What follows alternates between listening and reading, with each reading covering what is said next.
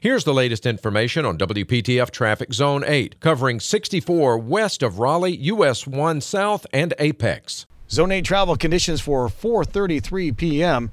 Expect full lane conditions and slow movement traveling south on US 1 from Cary Parkway through 1010 Road between Cary and Apex. 64 moving east from Lake Pine Drive up through Tryon Road. Full lane conditions and traffic light delays are to be expected. For more information, tune in to 680 WPTF.